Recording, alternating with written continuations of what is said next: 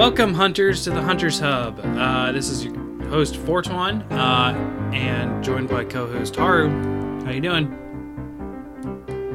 And the award for most Geoff Keighley's featured in a video game goes to Death Stranding. and joined by co-host Morg Daddy. How you doing? I'm absolutely tickled sour. Just doing great. Great. Uh, so we're a gaming podcast born of the Monster Hunter community, and we're going to talk about some things today. Um, Safi'jiiva, the new uh, Elder Dragon slash Siege Dragon added to Iceborne.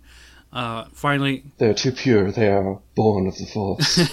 third week in a row talking about this thing, but now we actually get to slay it, um, or at least some of us did. Um, uh, the VGAs and a little bit what we've been playing. Um, and before we get into all that, thank you, Wolfie Melon, for the music. And um, let's get started with the the video game awards. Um, personally, I'm a big fan of the video game awards. Uh, I think it's important for us to sort of recognize the developers and you know as as much as they try in these things. Obviously, there are a lot of corporate commercials and that kind of stuff.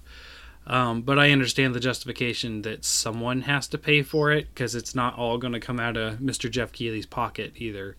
Uh, even though he sort of it's his like baby at this point. Um, but yeah, uh, so the v- the VGAs, did you guys watch or you catch highlights or what what happened? I watched the things you know pre-show to end, the whole live stream.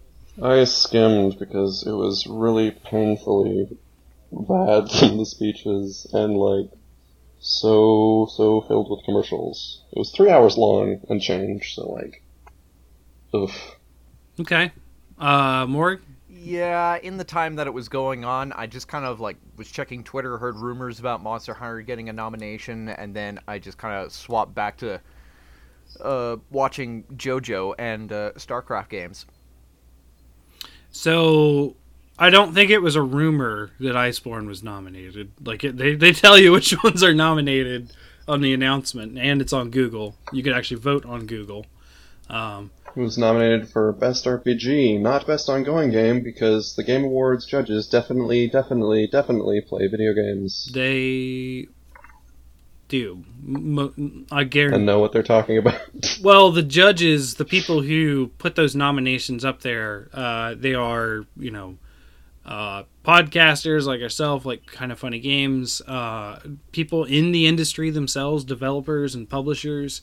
Uh, so it's uh, if you, I think you can get to it from the website to see how they select these people. Um, but yeah, it it is basically not a complete people vote. There is one uh, award that is completely 100% controlled by the people, um, and that was they called the Fan Choice Award, uh, just for like favorite game by the fans. Um, funny enough, uh, Fire Emblem Three Houses won that. Oh, I don't know if you guys caught that because that was one of the one of the few, or, or let me say, one of the half of the awards that are quickly glossed over. Um, I don't think they even talked about the nominees for RPGs. They just said which was the winner of the RPG when it also won like best uh narrative, I think. Like they're just like also winner of best RPG, which wasn't You know, they're really pressed for time with all that uh, time they have to talk about Fortnite and that Samsung ad also. It's very important. gotta Well, make they have to pay for it. man. Come on, come on, got those credits. That's the thing, though. They have to be able to pay for this like big event, and they oh, I'm sure they're paying for it and then some. so yeah they have. I mean, like, look, I'm not a hundred percent like apologist for the show, but like, I really like it. I think it's a good effort to show, you know, like what like what developers have done over the year to sort of celebrate what's been going on. And there's there's a, there's been some really good. um you know moments in the game awards like the the Iwata tribute they had the year he passed away was really you know touching and strong and you know stuff like that there's a there's stuff like that almost every year uh, where they do I feel they do a really good job of you know, trying to uplift the developers and the games and just sort of celebrate what we have as a community, kind of like what the uh, uh, Oscars try to do. Uh, but but you know, in the end, like you say, it it ends up sort of being a popularity contest. But there were some surprise winners today, or, you know, for this award show, and I was pleasantly surprised by a few of them, and kind of meh on some other ones. Um, but hey, I mean that's kind of how award shows go. We have our own opinions, and sometimes they don't match up with everyone else's. um, so uh, so like there was a there was a decent amount of reveals in this one. I think maybe they kind of focused on this a little too much. Uh, Keighley was like, "Hey, don't worry, don't go away. We got all these new game reveals coming up," and like, um, I kind of wanted to be there for the awards more so than anything, but I'm not sad about reveals. Um, is there? Would you say that the reveals came fast and or furious? That was a weird one. Um, I do like uh, Vin. You think? That, I do like Vin Diesel's uh, uh, awkwardness with the mic. He was like, "They keep telling me not to bend down, but like I'm so tall," and like that was amusing to me. That's real. That's real pain. no adjustable mic stands. Um, so that was a little bit weird. Uh, but one that surprised me, and I was like, "Oh, oh shit, I'm getting this game." Uh, was uh, Maneater, and I I love the reveal of this game. Did you guys see this? I'm gonna have to actually look at that up on YouTube right now. So uh, while you're doing that, I'm going to describe a little bit to the listeners. So they talk, so like they they talk about like um, humans kill like ten thousand sharks every year, and it shows like a like a bunch of sharks with like a like a red line over them, like oh no, the sharks died, and then like but sharks only kill five humans every year, and they show like one by one like a human like basically falling apart from like bites out of them or something, and it's like and it's time to even the score, and boom comes on the music. Shark just tearing through people. And I was just like, okay, this is cool. So it looked like a fun game. It, Yeah, I know there's like an asymmetrical multiplayer game that's out on PC that it's like divers versus sharks, and like one person plays. It's like Evolve, Oh sort my of. yeah, yeah, yeah. No, this is straight up like arcade, like destroy all humans, like just kill people. Like, Oh Okay, my that god, sounds this more is Yeah, the it's- sassiest sure. game I've ever seen. It is so cool. So like they talk about like there's a there's actually an EA produced um I can't remember the name of it, but I actually had it on my phone for a little while. It's like Shark World or something like that. It's like a 2D version of what's happening here. Um but like I, I don't think EA is doing this game. I think um when they talked about it and a lot I think that's what confused some people. This game has been showing up at the PC uh event for E3 the past couple years with some updates and they're like I didn't see a release date. I think it's next year, but this is also coming to Switch, and I think I'm going to be eating some humans on, on Switch as a shark. Definitely me as well. That that part where the guy is like air guitaring the shit out of that catfish, that was the most bizarre thing I ever saw. And he just like throws it back, and then there's just the shark just going, oh, just like waiting for it, like a dog waiting for a treat. I'm like, oh my god. And then it's like a swordfish Yeah. just comes out of the water, and then the shark just bitch slaps it with the tail. Get the fuck out of here! Oh, So it says at the Game Awards that trailer was I don't think it was an announcement trailer, but it was announced for PC and Xbox or not uh, PS4 and Xbox on May 13th or May 22nd, Mhm. and Switch later on that year. okay, I think it's Well- worth waiting for. I'm very uh, very into destroying boats and eating people. Uh, you get to evolve and upgrade your shark. So like the shark gets like armor and like lightning powers What? and like horns, and it's like Oh my god! I want sharks with freaking laser beams attached to their head. like it it's just it's the it's the kind of arcadey craziness that I I love to just kick back and play sometimes. Um, so that reveal was like pretty good. Um, the the one of the other new trailers they showed. Now this isn't a game reveal. We knew this was coming, um, but it was kind of like surprise at the end. Uh, I don't remember how it went, but I know that it ends with Travis touched. Oh, oh, there's like uh, this little uh, little alien dude. It's like I want to be your friend. And then like this little boy sends off this alien. He's like, I'll come back 20 years later. And he's like, okay. Yeah, it was like Fu was the alien. It was like Damon. Like, oh boy, Damon. Yeah. I sure am an ET, Paolo. And then he comes back in this like giant spaceship and just starts like destroying the earth. And he's like, My friend, I have come back. I saw that superheroes are popular and I am the superhero. Doing that kind of thing where like uh like I I, there's been a couple things that have done this, but like, hey, I'm the superhero and I'm going to create the problems and look like I'm the one that fixed it.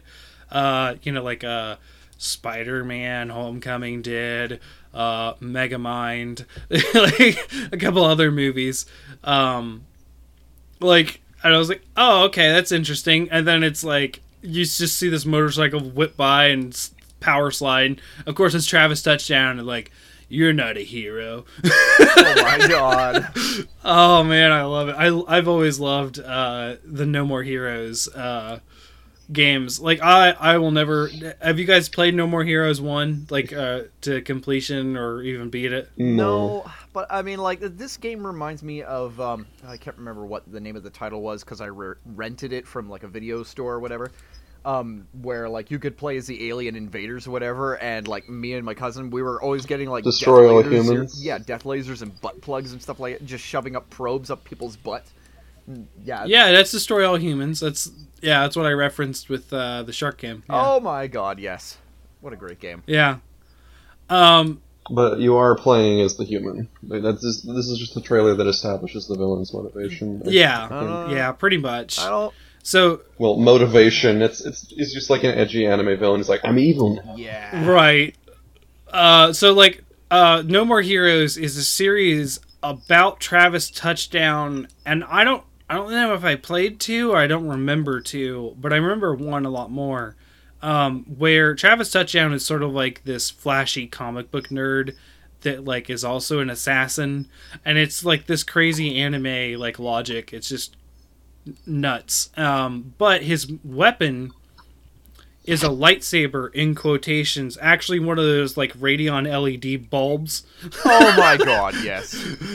um and you have to shake it like essentially jacking off to charge it back up between fights and stuff it's just it's just insane and just weird and it's like pure teenage humor um but How did Nintendo let that get published? oh dude it was Like, intent it I'm was so a shocked Miyamoto. It was a Wii have, like, a exclusive. thing, like- It was a Nintendo exclusive.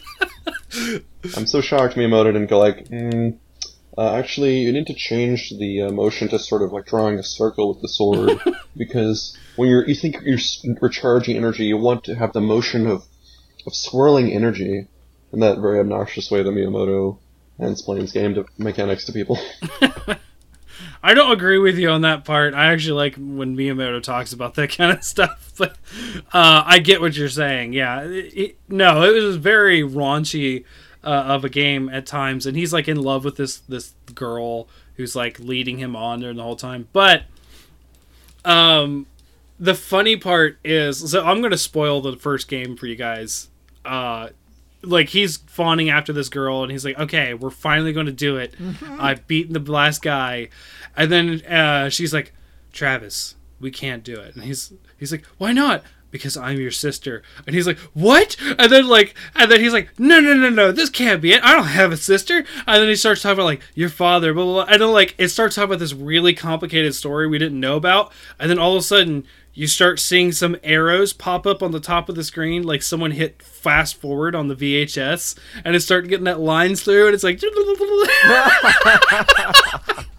I died laughing. It was just like, oh my god. And it gets to the end, he's just so dejected. He's like, so what I get out of doing this? And like, oh, it was just so hilarious. Uh, um, actually, I think in the second one, you're still trying to be the top assassin. I don't know if they've talked about the Assassin's Guild or whatever. It's very anime logic of a story in that aspect. It's like some secret organization that you don't know about and blah blah blah. I feel like there's going to be like yeah, I've seen that I feel like anime there's going to be some guy who's going to be like a how it should have ended, where he just kind of like slaps the chick and is like, "Bitch, I don't care what you have to say. We're moving to Alabama." Just races down there. So, in terms of reveals, I think uh, probably the biggest one was the um, Xbox Series X. Oh yes, yeah, that was the uh, the the block as it as it is. uh, my brother and I called it the trash can, the Xbox trash can. it does look a bit like a plastic black. Maybe they got inspired But- from all the people downplaying and saying, "Yeah, Xbox is trash. Xbox is trash," and then you know, That thing is big. It's- yeah, dude, that thing is big though. I mean, like, did you guys see it? Like the size comparison with the controller. Assume the controller is the normal size of a controller, right? it's like the PlayStation 4 standing up and stacking three of them side by side. It's like what? I think it's huge. yeah, the um, I'm not sure how that would work for like cooling, but I think the design, like the aesthetic of it, will work well for them because obviously the Wii did pretty well and people liked the look of It It looked like it had the cooling at the top of it, so it was expelling the air upwards, which, you know, make kind of sense when you say like h- h- Yeah, hot air I'm just worried about rises, but I'm just worried about the surface area because, of course, if you have more surface area, you can cool easier. yeah, I'm I don't. Whereas a cube is minimal surface area. I'm not gonna lie. Right. Like it, it looks like one of those outdoor ornamental potters that you see at like show homes, like those stupid blast, uh, like stupid black bins that like you see like all those Mm-hmm. decorative ornamental flowers that people stick in with like the dumb sticks and the plastic. It, it, it, it actually looks bad. It actually looks really really bad. It was uh, it was kind of funny though. Like, I mean, like it's obviously going to be you know a very powerful system. A lot of people are excited for it. Um, like I don't, I don't think I'll be getting it. Um, mostly because I don't. It, I mostly follow where Monster Hunter goes, and Monster Hunter still seems to favor PlayStation. So, you know, whenever we see whatever that next Monster Hunter game is, um, that'll be when I make my decision. Yeah, we'll probably hear about. I would have to assume we'll probably hear about Monster Hunter Six somewhere around like holiday 2020, because because they usually announce it uh, like a, the prior year to launch in the next year. You know. Yeah, I'm not. I'm not even sure what we're going to have next year because, like, if they don't do something like some update, some expansion, some side game, they've broken their streak.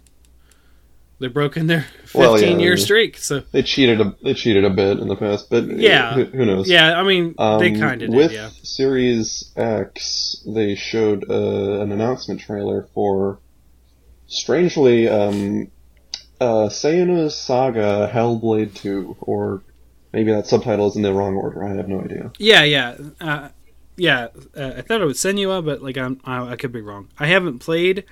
Yeah, you're probably Uh, right. I haven't played the first one. I own it actually. I own it on Good Old Games.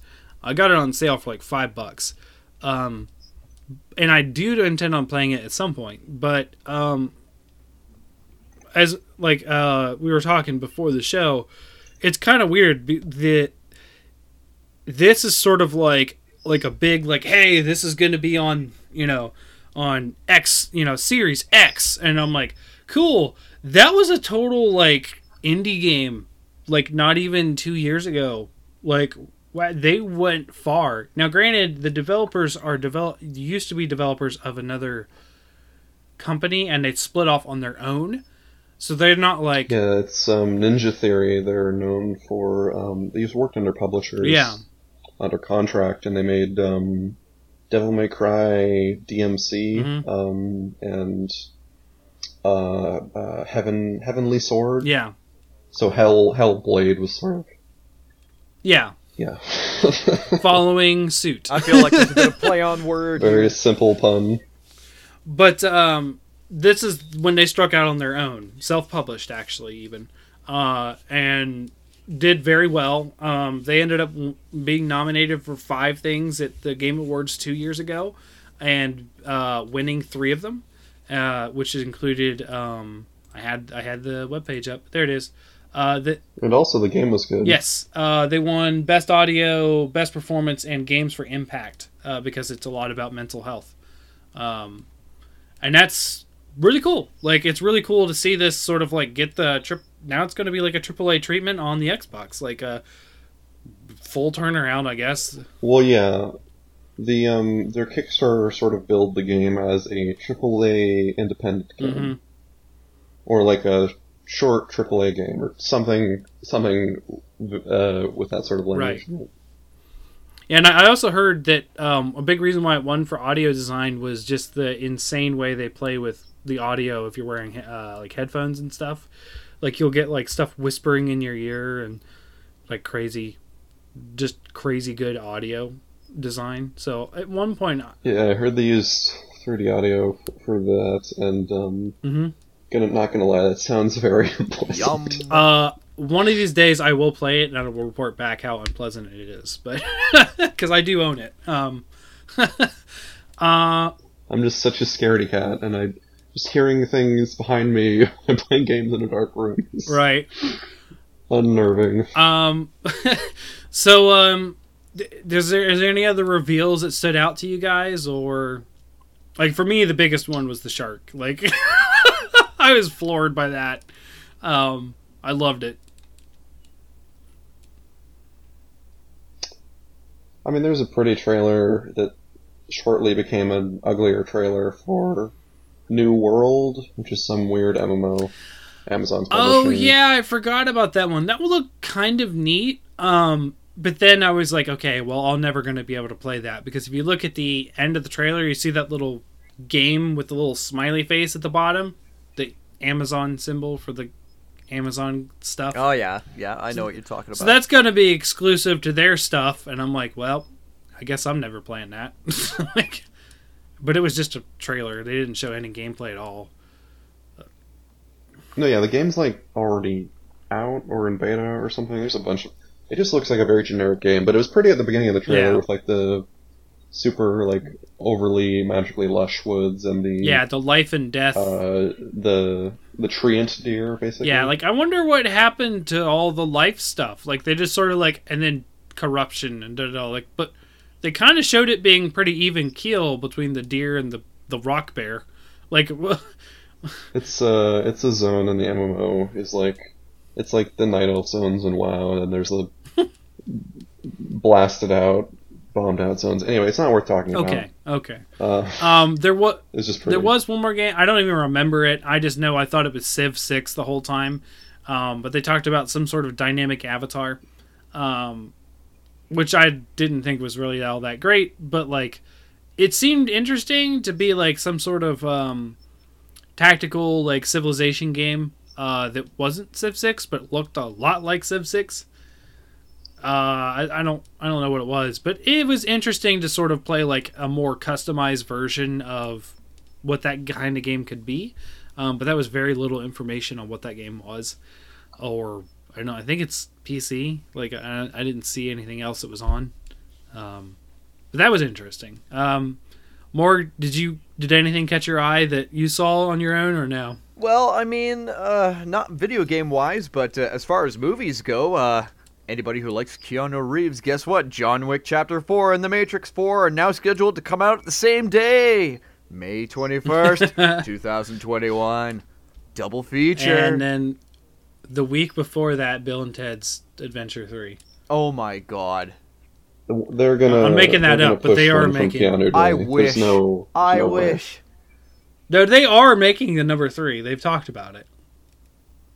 It is happening. It's This I was making a joke that it was going to happen the same week. Also, No, I mean either Matrix or John Wick is gonna get pushed a week. There's no way they launch against each other.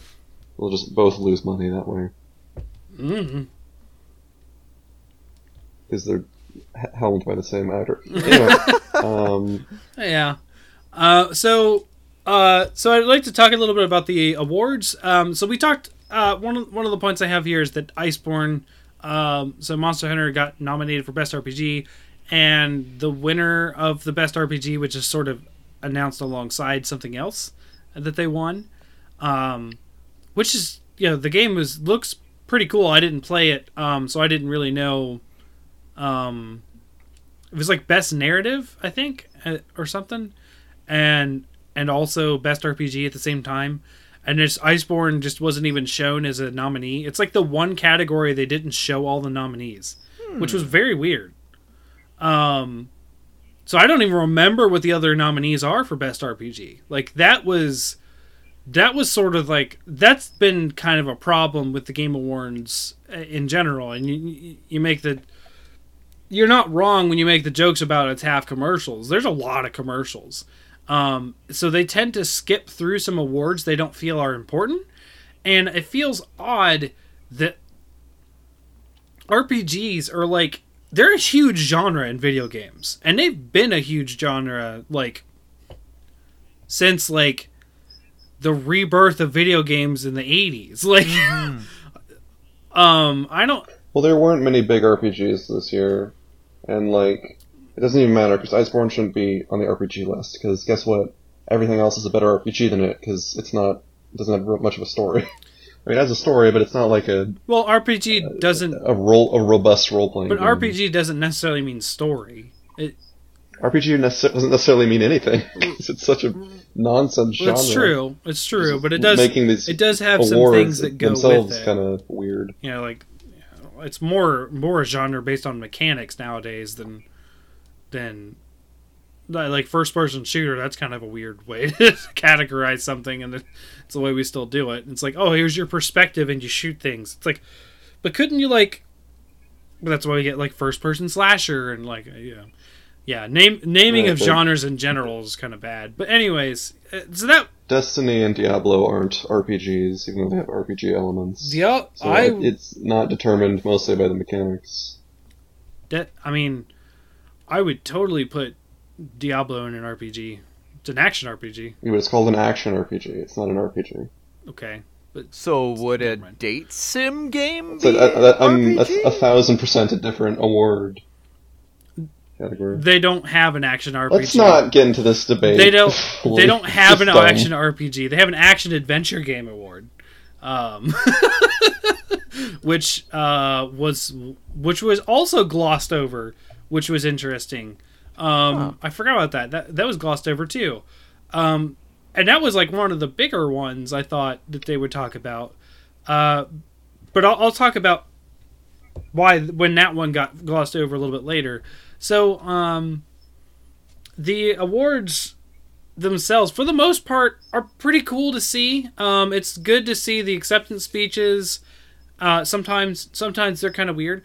Um, the one of the bits that just cracked me up was the. Uh, I don't remember what the award was for. That that's part of the, that's part of the problem with having some some good bits. Is you're like I just remember the bit. I don't even remember who won or what it was.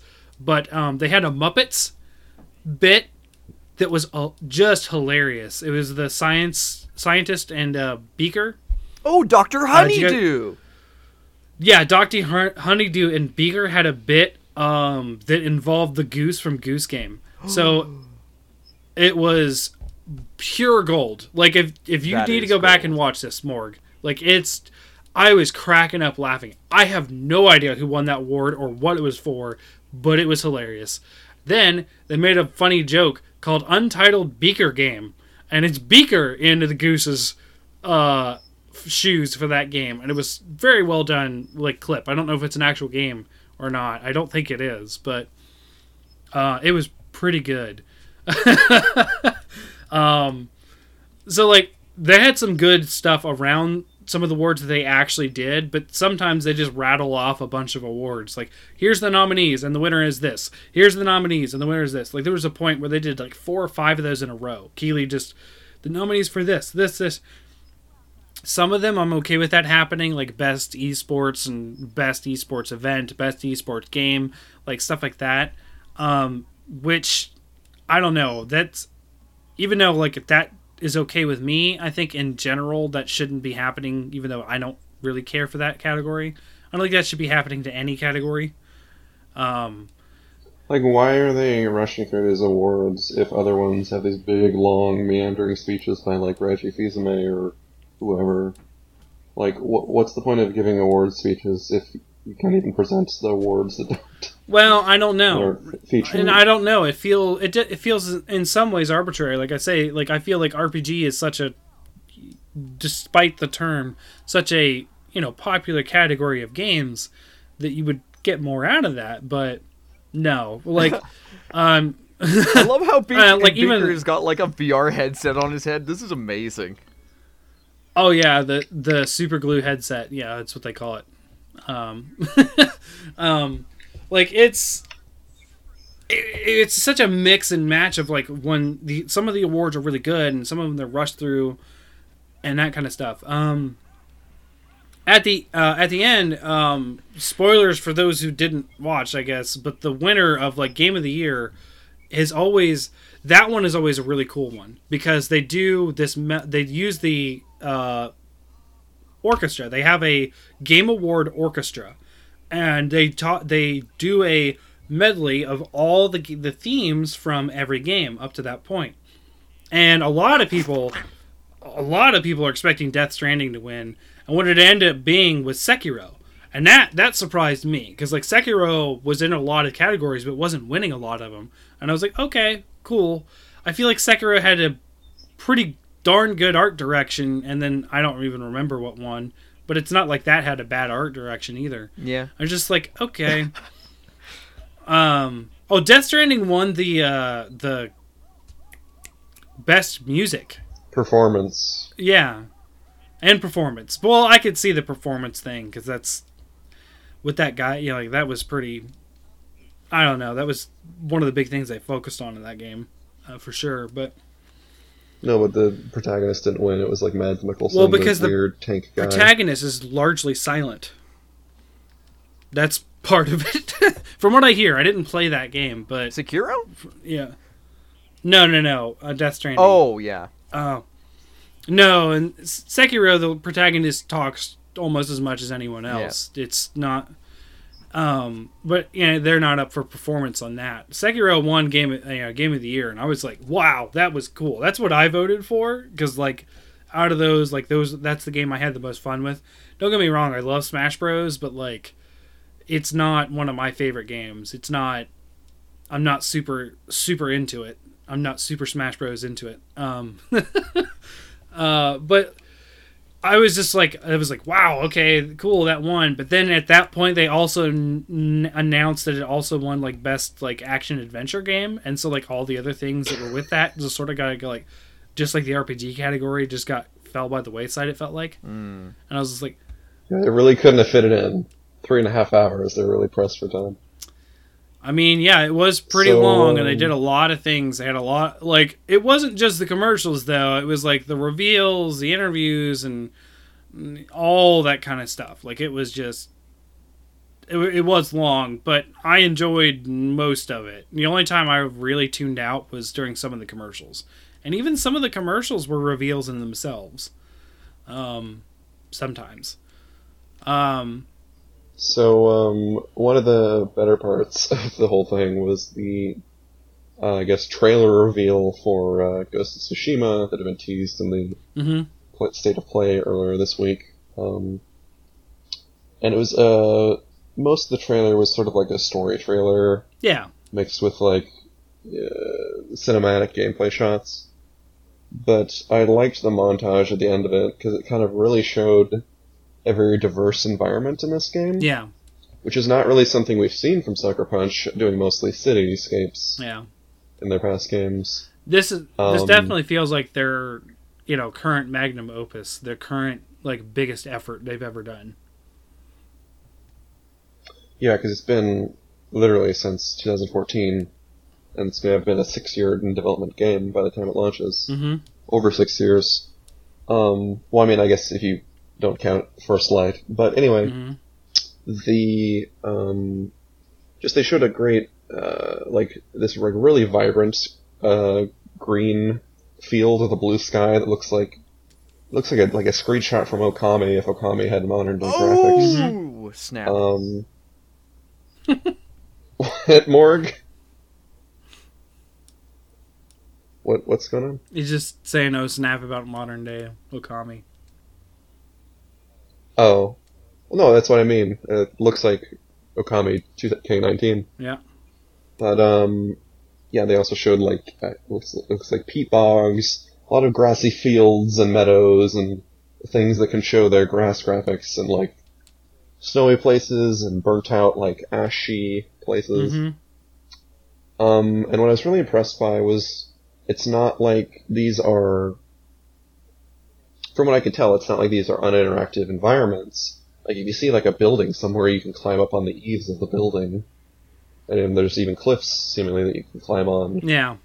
Uh, so the environment is like interactive. It's not just you know like uh, uh, mass produced. You know what I mean? Yeah, it actually. Uh, I I got this game and Sekiro really confused when they were you know kind of kind of revealed around the same time. I feel, um, or close. Well, Ghost of Tsushima is the one that looks better. Oh, that's, that's the way to tell them apart because From Software games always look kind of Yeah, no, it's a it's couple years old. it, it definitely looks better, but um, that same stuff is in Sekiro also. Um, Well, yeah, because it's Japan. It's feudal Japan Yeah. still. Um. Yeah, I was just really excited by. Also, they showed like wildlife in one of the scenes from the trailer, uh, which is always like important because you can't just have like a dead map in an open world game. You have to have some sort of ecology, or else it doesn't sell itself. It just feels like a like a simulation right, and very static in a way. Yeah. Um. sure can feel that So way. yeah, I don't know. It's it's obviously just a trailer. We'll have to see how the game pans out. But that trailer uh, made me a lot more excited for Sekiro than than just the, the sort of like more graphical or story Mhm. sequences we'd seen prior. Okay. Um. Yeah, it looked it looked pretty cool. I don't have any interest in playing it. I didn't really have any interest in Sekiro when, when it was revealed either. Um, I ended up just picking up Sekiro on a whim, honestly, because I was so I've been so disenchanted with the the Souls blood, you know, Bloodborne and Souls games uh, before. I just I didn't like any of them since Demon Souls. So, uh, like, Well, it's a it's a big change for Sucker Punch having made because I played all their superhero games. Mhm. So to for them to like eschew all of that, and it doesn't even look like it doesn't even look like you have like shadow magic or whatever. It looks like you're straight up like down to like ninja tools and weapons yeah, uh, in the new game. So for them to eschew all of that, uh, I mean, with sort of the the trajectory Sony first party games have gone on, like I have to imagine uh, they found something that was worth it um, instead of uh, the sort of more fantastical Mhm. elements. yeah. It looks like I don't know what you're gonna like. It looks like they was basically purely a warrior out of skill, but they do talk a little bit about him defying the odds and, and stuff within within the trailer itself um, for Ghosts of Tsushima, where they talk about him being the ghost because he was basically should have died on the beach or something. So there might be some fantastical elements. Right. I think it, that's like but that might just more be more I think they're. I think they're that kind of implying that he like. Uh, sorry, I think they're implying that he evaded death rather than because it is sort of nebulous with all the like shadowy CG stuff in the trailers. Mm-hmm. But I think it's like he evaded death. Like it's more of a battlefield legend rather than like a like he is a ghost with like Yeah, and that's what I was saying. it uh, might necromancy. it might just be, you know, sort of the legend of how he became. Now he's the ghost or whatever, instead of being fantastical. Yeah, I, I could see it going either way, but we didn't see anything of the fantastical element. Just pure sword through flesh. um. Okay. Um. I don't. The last thing that that I really wanted to touch on on this um was the the speech by Reggie and there's a reason so, so reggie was uh, um up there as reggie as the former representative of nintendo america and you know that kind of thing where he wasn't up there for nintendo. He was up there to talk about indie games and indie, uh, indie games is something he's obviously very passionate about um, given his speech. Um, now he stretched it a little bit of logic saying that everyone was an indie, indie game developer at some time. It's a bit of a stretch because I'm pretty sure Miyamoto was already working at Nintendo when he came up with the games, and so I don't really think you know he was ever really an indie game developer, but you know what whatever, right? Like the idea he was trying to get came across.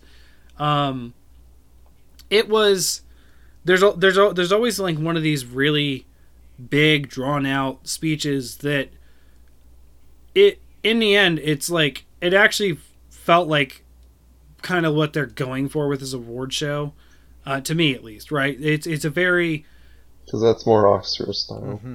do what That's more Oscar style. yeah Like sort of what they're emulating with the whole thing. well i don't think they're uh, they're just te- uh, i don't feel that it's disingenuine what they're saying though and i don't i don't feel that way about the oscars either you know like they're reggie was there because he was passionate about games like he doesn't have to be back there he's not employed by anyone you know in in the gaming industry anymore um he stepped Right, but there's with that sort of presentatory style, they're they're aping the Oscars. They're trying to adopt that sort of um, format uh i don't know with because more ads. one one of the I don't agree with you there at all because I feel this was a genuine feeling. It wasn't him trying to.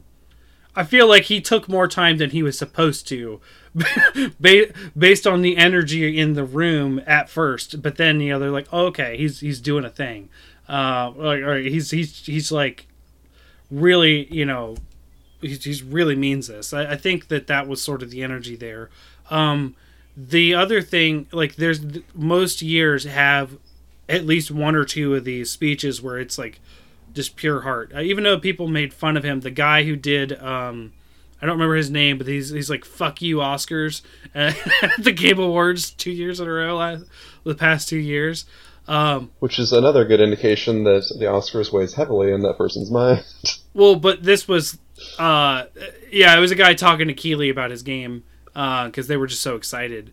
Um, but also when Greg Miller, I think year two of doing this, uh, Greg Miller won the uh, best content creator or people choice or whatever, uh, and he had that speech about it was it was a really good speech about we're here for the developers. This isn't my award. This is you know everyone else's award. Like obviously that sounds very blown up and very Oscar like. I get it. Most of, but it is, they are both awards show, and I feel like that's going to happen. Um, I feel that that Reggie was actually coming from a place of like he actually believed in this because he didn't have to be there. Like ha- seeing Reggie sitting there in the camera pan, I was like, "Oh, Reggie's here. Oh, that's cool." And then behind him is sitting Ninja, which is kind of funny also. and Ninja represented an award too. Um, so like it was a best multiplayer game is what Ninja presented. So uh, which I don't remember what won that. I think it was Apex actually. No, it won best ongoing. I don't know. Anyways, like I I just mean, keep in mind these are all Los Angeles award shows. It's like literally physically the same place, it's true. Yeah. same culture. So I don't know. I felt like Reggie's speech was pretty awesome. Like uh, it's pretty awesome to hear because like we all talk about indie games how they're kind of bucking trends a lot of the time and you know like they're important to the industry. And I think he that that's basically what he was saying is like they're very important to the industry because AAA's yeah we buy most of those and we know they can do some great things but like we get innovation. We get new ideas from indie games. And that's why you know a lot of people really fall in love with them. Like uh, you know undertale as much as i don't really care for undertale i think undertale did some great things. Uh, you know we talked about hellblade earlier. Hellblade was very awesome. Like and you know like a lot of the times the games for impact that the category they have are mostly indie games. Like uh it's i don't know. I was i was just very on board with what he was saying. It was pretty awesome. So if you're gonna watch a speech uh, first watch the first watch the uh, the the muppet bit and then watch reggie um so that Yeah, I mean, I don't know. I think that's also sort of a stereotype too that like AAA games don't innovate because they do. If you get outside of like Nintendo, who is like very Nintendo, sort of adheres to a style with their with their franchises. I feel that they innovate in different ways. Well, I mean, they innovate in. they are quite the genius finding ways to be able to sell people cardboard for seventy dollars. I mean, you gotta. give That was credit. pretty innovative, though. They innovative for games, right? That had already been a thing. The sort of kinetic learning, um, like that had already been a thing a long time. But integrate that with video games, I feel that was pretty creative. They do some really creative stuff. They just don't, you know, they don't. They're not creative in the same way as as other AAA games, right? Like they use the same characters to play in different roles, like actors, and Miyamoto's talked about that several times. Where, like, I I don't know. Uh, there's just different ways to innovate. I don't think like games like I don't know, Luigi's Mansion Three is very innovative, but I feel the original one was in some ways. It was Right, but yeah, that's the thing. Is their new IPs can do new things, but like a lot of their series are very safe. Um, like you're not going to get a radical departure from like Mario Kart or Smash Brothers because they have to make money. Um, what but like something like I think the main series of Mario has a bit more leeway Mhm. With like the crazy like possessions mechanic in um, yeah the last one yeah Odyssey yeah. or FLUDD, infamously. oh, I- one of the things I, I wanted to mention during the, the awards part, and I forgot about this, is the the uh, Family Game Award usually has a lot of Nintendo games, but never entirely dominated by Nintendo until this year. Every game in that category was a Nintendo game. Even Keighley made a joke about it when he was announcing it. He's like, I like Nintendo's odds in this one. And Luigi's Mansion 3 won that one. And I was really surprised. Like, I want to play that game, but um i you know that was up against uh smash bros even and i felt like smash bros because that's where i feel like it's not necessarily a a popularity contest sometimes people like actually legitimately think about these categories at times because like smash brothers is, has to be more popular than luigi's mansion 3 there's no way it isn't so i don't know where where to where to sit on that one um so d- did you guys have any other thoughts about the game awards or or did we get to the red dragon? I'm ready to move on to the Red Dragon. Okay. Uh, so Safi'jiiva released last night, uh, fully, so we can fight him in Iceborne, uh, which is also named the Red Dragon. Which I like that name better than Safi'jiiva, but that's because I'm a D and D nerd and he looks like a red dragon. Um, well, you mean the quest's called that? it's one of his titles. They call him the Red Dragon, but yeah, the quest. Oh, it literally. I thought he was like the emperor or something. I mean, lots of monsters have lots of different titles. Like, um, so, uh, how like so I didn't get to kill this thing yet. I'm bare. I've fought it three times. and barely got any rewards level because uh, I had no one to play with and couldn't find people to play with at the times that I was able to play. Um, Yeah, it's it's like Kulve you can't really make any progress unless you join an online hub right. Um, so and ha- and have a full party of four. Like you can't. I even did like duos, and you make like zero progress if you do two player hunts because it's scaled for full party. Yep. And that's what we tried. My brother and I tried two hunts today. We actually progressed in the first one, but then it didn't do anything in the second one. So that felt pretty terrible. Um, so how, how much did How about you, Morg? How much did you get to do, Morgan? Um, I've managed to get four hunts done, and I managed to successfully kill, I think, two of them. Um, another one Okay. fled. Um, oh no, wait, no, I must have done like five rounds because uh, I think there were two of them that we failed in miserably. Um, one of them, I Mhm. decided I was gonna go f- um, using my um, absolute cheese build with a heavy bow gun. It was, it's a clutch claw attack build that uses um, uh, Frostcraft and Crit Draw attacks to deal like f- anywhere between like five to seven hundred damage a pop. Um, but uh, yeah, I found out very quickly that uh, you don't really get a lot of recovery time, and his beams will do so much damage to you. Like even when you're holding on to the head, or even as you're just getting off of it after the big blast, um, the chip damage is just insane. Um, yeah. When uh when it fled um i was with i think um two other people. One of them ended up dropping out and then it was just uh it was just the two of us hammer bros just you know walloping the crap out of its head the best that we can with cats you know providing support healing us. Mhm. um the yeah the only times where you can actually succeed in killing it in either your first or second rounds is if you have a party of four. Um and um the first one i think it was oh, what was i running? I can't i can't really remember. I think i was running a hammer and then uh, the second one i was running a bow and um, you find out pretty quickly that bow is trash against it. I mean you won't get hit as much but you're not putting any damage Really? into like you can probably do like maybe 50 damage. If you if you're hitting the wings and you're going for like all the deliberate weak spots like all the places that you'd want to hit. Like i was I, I wanted to break the wings as best as i could but i mean i wasn't getting them. Um, everybody else is focusing on everything else. Not even Pierce bow. um pierce bow didn't doesn't really uh, give you a lot of opportunities to be able to hit hit him because he moves too quickly and by the time that you get your dragon piercer ready like he's already moved out of the way. Um so i mean like Hmm.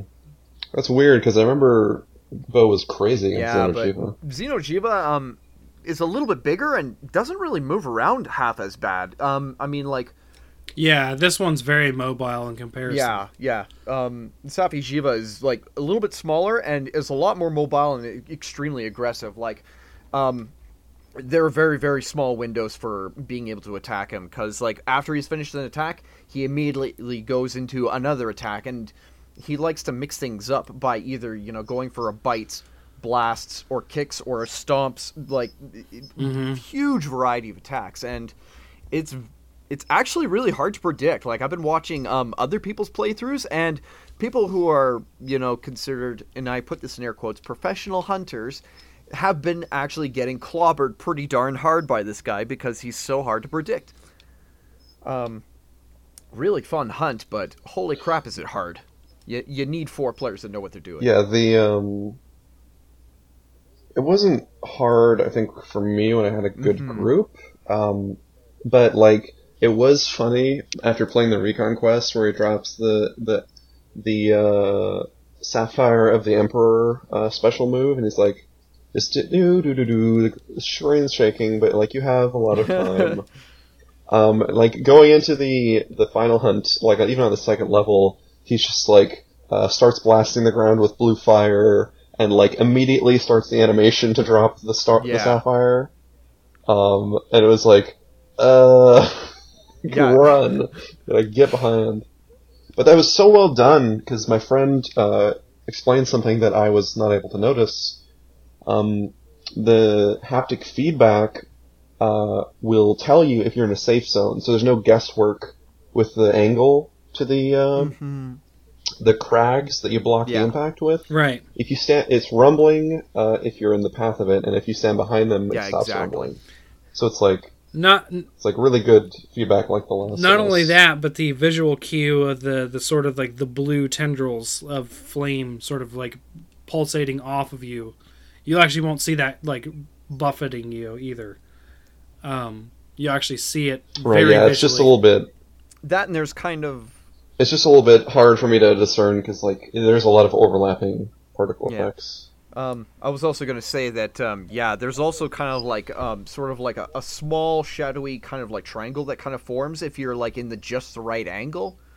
Um, Right. but um, oh, and this was something that's really cool. After those rocks are blown up, and um, if you get into the third area and it uses its uh, concentrated uh, beam, like after absorbing uh, energy out of the ground, um, the rocks that come falling down, those will provide shelter for you, but they're actually um, scattered in random spots. So, like, for each time that you fight it, they may be placed in a completely different area. So, you know, um, you have to you have to keep your eyes open for that. And um, I've also found out that you have to do a lot of damage to it. Like you, you almost have to play greedy in the sense that like you know what you're going you know what you're doing, but you have to put in a deliberately high amount of damage. So then that way you can get them to absorb um, energy out of the ground, or otherwise. Um, Yeah, you, you have to play risky. You can't you can't play it safe. no, yeah, because or otherwise, yeah, he'll just there'll be no crags that spawn, and he'll Yeah. just do that ability yeah, and you'll kill just you use all. like and one one yeah, blow. Emperor Sapphire, and then yeah, there's no rocks to cover your back, and you're like, oh great, I guess we're all dead. Right. I saw a, a, a decent Twitter clip by uh, banned Lagiacrus on Twitter, where he did the Sapphire Star attack, blew away all the cover, and then like I don't know, one insect glaive combo later, he went back immediately back into it and carded everybody because there was no cover. It's absolutely brutal. Like, And um, Dubbin or Yuri uh, from Capcom uh, PR has also commented on this. He said, uh, "I won't tell you what to do, but it's not a bug." right. He's saying like there's there's a trick to it that he wants us everyone to figure out. Yeah, and a lot of people are debating on how, which apparently uh, also dodgeable by the uh, the Final Fantasy jump emote. I've heard mixed things on that. Uh, some people saying it would, some people saying it wouldn't. Um, apparently, the window for it's a lot smaller than which was already pretty small with Behemoth. Yeah. But apparently, the window is just a lot smaller. Is the problem? Yeah, it's probably it's probably better because it's not like hard like it is with the um, comets. You don't have to like protect them Mhm. anymore. So I think you just have to focus on damage, and that's like a pretty safe way Mhm. of cover. Yeah. Um. Um, this is a weird hunt for me because it's like it's very much scaled like Kulve Taroth, but it's also a lot shorter than Kulve Taroth. Like every instance of it has a twenty minute time limit. Yeah. Wait, whoa, whoa. Like 20 Um, minutes and, like- for each level? Because I thought it was just 20 minutes for like the entire hunt. It is twenty. No, yeah, every I'm saying every Oh, instance of yeah. the quest. Like you cannot enter a full quest with uh, uh, Safi'jiiva. Yeah. Which which is in um, line with the so old that- Elder Dragon mechanic that they used to give you four chances to kill it.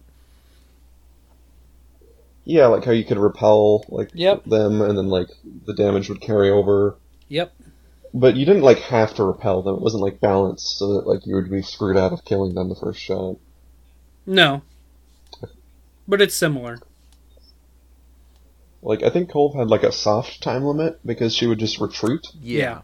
But um, that's that's a weird here thing here too, because I've like you know the first hunt when you're not supposed to be able to win. Yeah.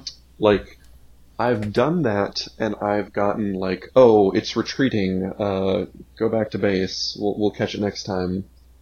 And I've also got done that where the first stage and it goes like uh, time's up hmm and like you fail the quest, but you still get like you don't get rewards, but you still get like uh, you lower the energy in the in the levels of the secluded valley, Yeah. um, and you can still like set yourself up for like a, a final version of it. But like I don't know why there's a difference between it retreating because the time limit and you failing because the time limit. It must be a damage threshold that we don't really see. That's my only guess. Yeah, like, but like, I thought the the because when you damage it, it, it cycles, it drains energy from the ground, it glows white like that.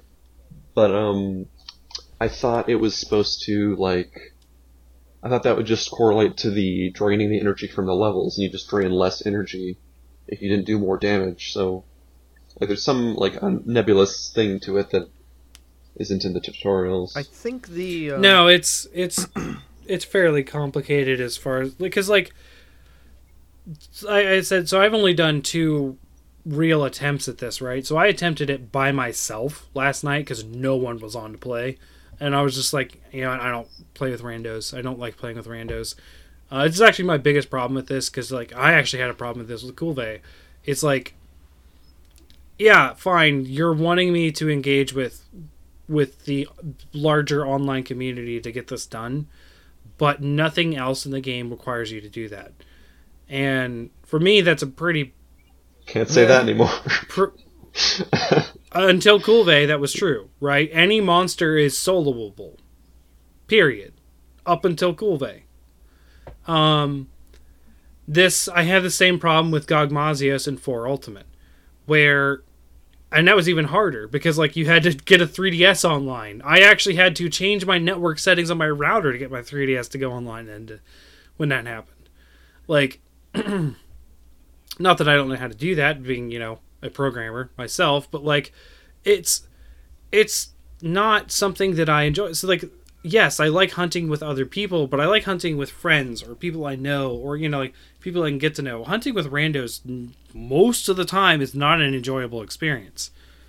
It's always been kind of like mitigating mitigating the headache of pay, playing with people you don't really necessarily want to play with. Mm-hmm. And I don't enjoy that. And I don't enjoy kind of being forced into doing that if I want to get this done. Like, so I was pretty frustrated with it. And then my brother and I tried it and we couldn't do it, just the two of us. So I almost shelved Monster Hunter completely today. Like, I almost been like, nope, disc coming out, I'm done because I don't really enjoy uh, doing this. And it, like, um, like it was. I was pretty. I was pretty upset with it today because like I only had like a couple hours to play and like no one else could get on that that you know that I saw, which is fine. People have their own lives, but that means that like when I play pretty late nights, um, you know, because I have to because of my schedule and that kind of stuff. It's like my only choice is to play with random people, and I don't enjoy that. I don't enjoy that whatsoever, one bit. And yeah, it's supposed to be a siege monster, but I don't. Why? Yeah, it's kind of annoying that they like voice this sort of like uh, limited scaling on us.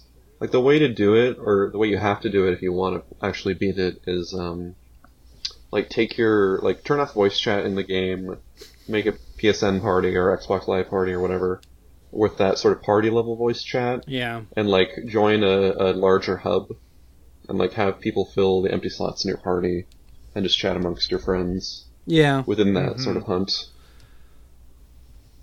Yeah. Like even if you had four, you'd kind of had to, if you wanted. Well, I actually haven't tried it with full party four, just like only four people in the entire hub. Right. So like it's it's frustrating. It's that that that to me is the biggest frustration of this fight. Um you know, in the execution of it. Um on top of the fact that I'm not a big fan of the weapon implementation period.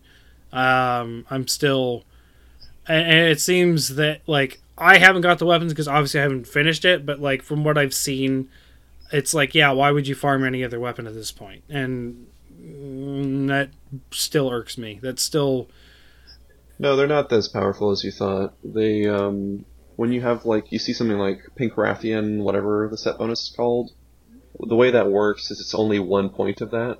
So you can replace, it gives you flexibility, you can replace one point of, or one piece of Pink Rathian gear to get that set bonus, but you still have to use the other pieces. on top of the weapons Um, specifically. Um, Yeah, no, this is this is on the Yeah. awakened weapons, Oh.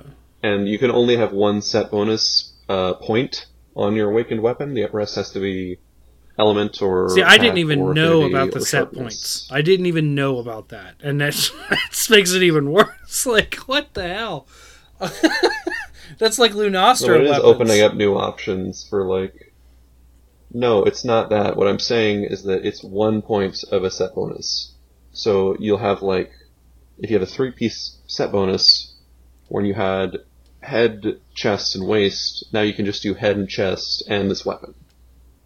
Mm hmm So it's like opening up a little bit of leeway Yeah. there. But it's all funneling into one weapon. All these build diversities are funneling into one monster and one weapon. Well, you haven't beat the hunt yet, so you don't really know. I All mean, right, that's kind of a. That, I'm going to call you on it. That's that's not a good. I know what's going on with this fight, right? I know what's. I've seen the weapons. It's not like I didn't know about that, right? But the point is still the same. It's still farming one monster for one weapon. like it's insane. Like why? Like why is this such a high tier? It I like the way that Because it's not you like you don't know what you're talking about. It's not super unbalanced to start with, at least. That's not what They're I'm roughly hearing in line at with all. the other That's not what I'm hearing at all. And I'm, this is like multiple people. I've been checking this out. I I would have loved to finish it, but I couldn't, and that's part of what's been frustrating me about this. I would have loved to be able to finish it and come out here and say yes or no or that kind of stuff. But I'm, you know, other people on Twitter, other people I've been talking to, a lot of people are saying like, why would you farm anything else at this point? I've seen that a lot, and that kind of frustrates me.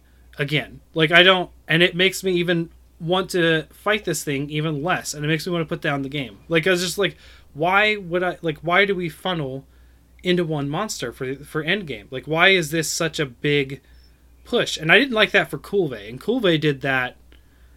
And like on top of all of this, on top of all this, this is a limited time event.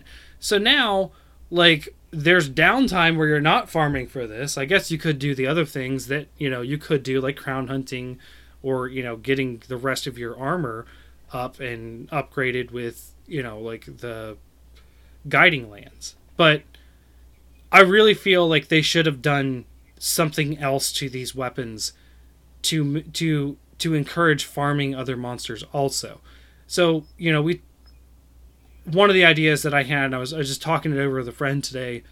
Um, what if they had done instead of okay, you get you get the weapon right, but instead of these random rolls like we get with Kulve, I get it. They want you to keep hunting it. You get the random rolls for the different elements and statuses on the weapons. What if instead of doing that, you had to get um, like the plates or the, the the mantles or you know some other rare items from other monsters. So like you need the lightning one, you need the nerve and the mantle from Zinogre and Rajang to get the lightning, or you needed like Brachydios mantle to get the blast. You know stuff like that. Like they could have done something where it's not all funneled into one monster. it just seems very it's a bottleneck, and it, like it's so weird to have at the end of the game. I think. How the weapons are actually. Well, I was going to say Mark. is I think the reason that they didn't do that is because then after those people would have gotten those weapons, they would have deviated from doing that online big event where you had to have 16 people, four groups of four, hunting that you know that big siege monster. Because then they would have been like, well. I've got all the stuff that I need from the siege. All I got to do now is just go into the guiding lands and then grind a little bit or do an investigation and stuff like that. And then they would go off and do their own thing. And then whoever was new that, you know, decided to join into that online hub, whatever it was, and wanted to do that, um, that big siege quest, well, all the people that have already gotten everything that they need from that, they're not doing it anymore. So they don't have any help to get It's- anywhere with that. you would still need to upgrade the weapon, right? You would still need to get the materials to do all the different arguments, right? Mhm. You got like what five arguments, and they got to level up those arguments. You're still gonna be doing Safi'jiiva. I'm talking about like the base weapon, where it's you know lightning, fire, ice, like all that stuff. Just the base weapon could have used parts from other monsters. Mhm. Now, granted, you could have done like the the point trade to get those parts anyways and circumvented it, but at least it drives. Hey, maybe we have to care about some other monsters at some point, right? Now it's Yeah, there's there's a lot of grinding in that sport though. Like the entire endgame system forces you to replay the entire game over by grinding new monster parts from monsters in the guiding lands and tempered versions of the monsters in the guiding lands.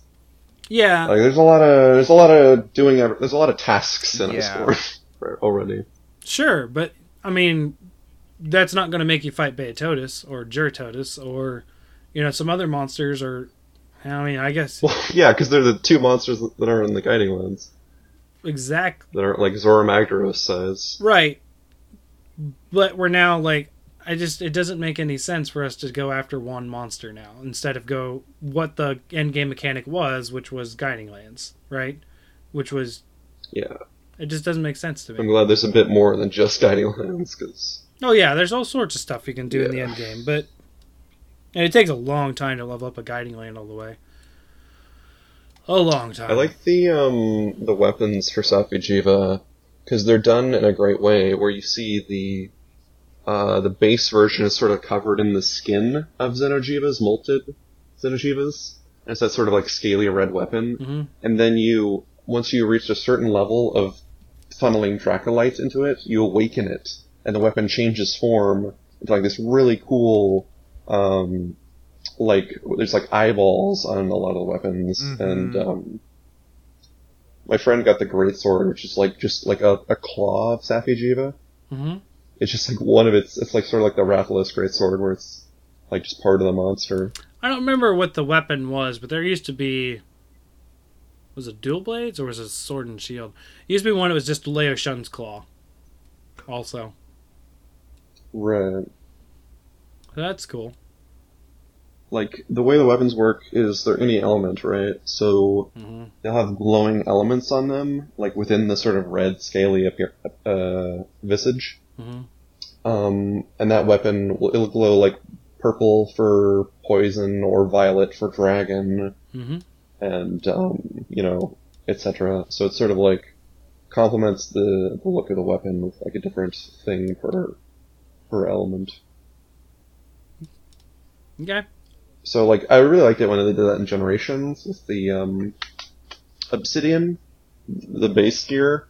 Yeah. Like it wasn't like super powerful by the end, but like um, it was like this like um, very Paleolithic uh, stone like set of like a, the great sword. And once you like upgrade it to the Obsidian version of that, um, you see this sort of like uh, frond fossil like appear on the great sword in iridescent reflective colors, and the whole thing turns black. Yeah. Um, it was like silver and black sort of aesthetic, and I like that they're sort of like continuing that sort of theme. Okay. Oh, um, the actual fight. Um, the third level was the sort of one we didn't see from the uh, trial quest, Yeah, recon that's right. quest. Yep. and it was it was kind of a twist, right? Because there nothing about this monster is green fire. It's just that's just the environment here has gas that burns and hurts it if it's if you trap it into it. Oh my gosh. They, they kind of trolled us a bit, Yeah, and um, like everybody is like, "Oh my god, it's a new black dragon," and we're like, "Oh god!" and we're looking at this thing, we're like, "This thing is red." Ugh. it's like the Dr. Seuss uh, rhyme: one fish, two fish, red fish, blue fish, old fish, new fish. That pretty much fits the Jiiva line.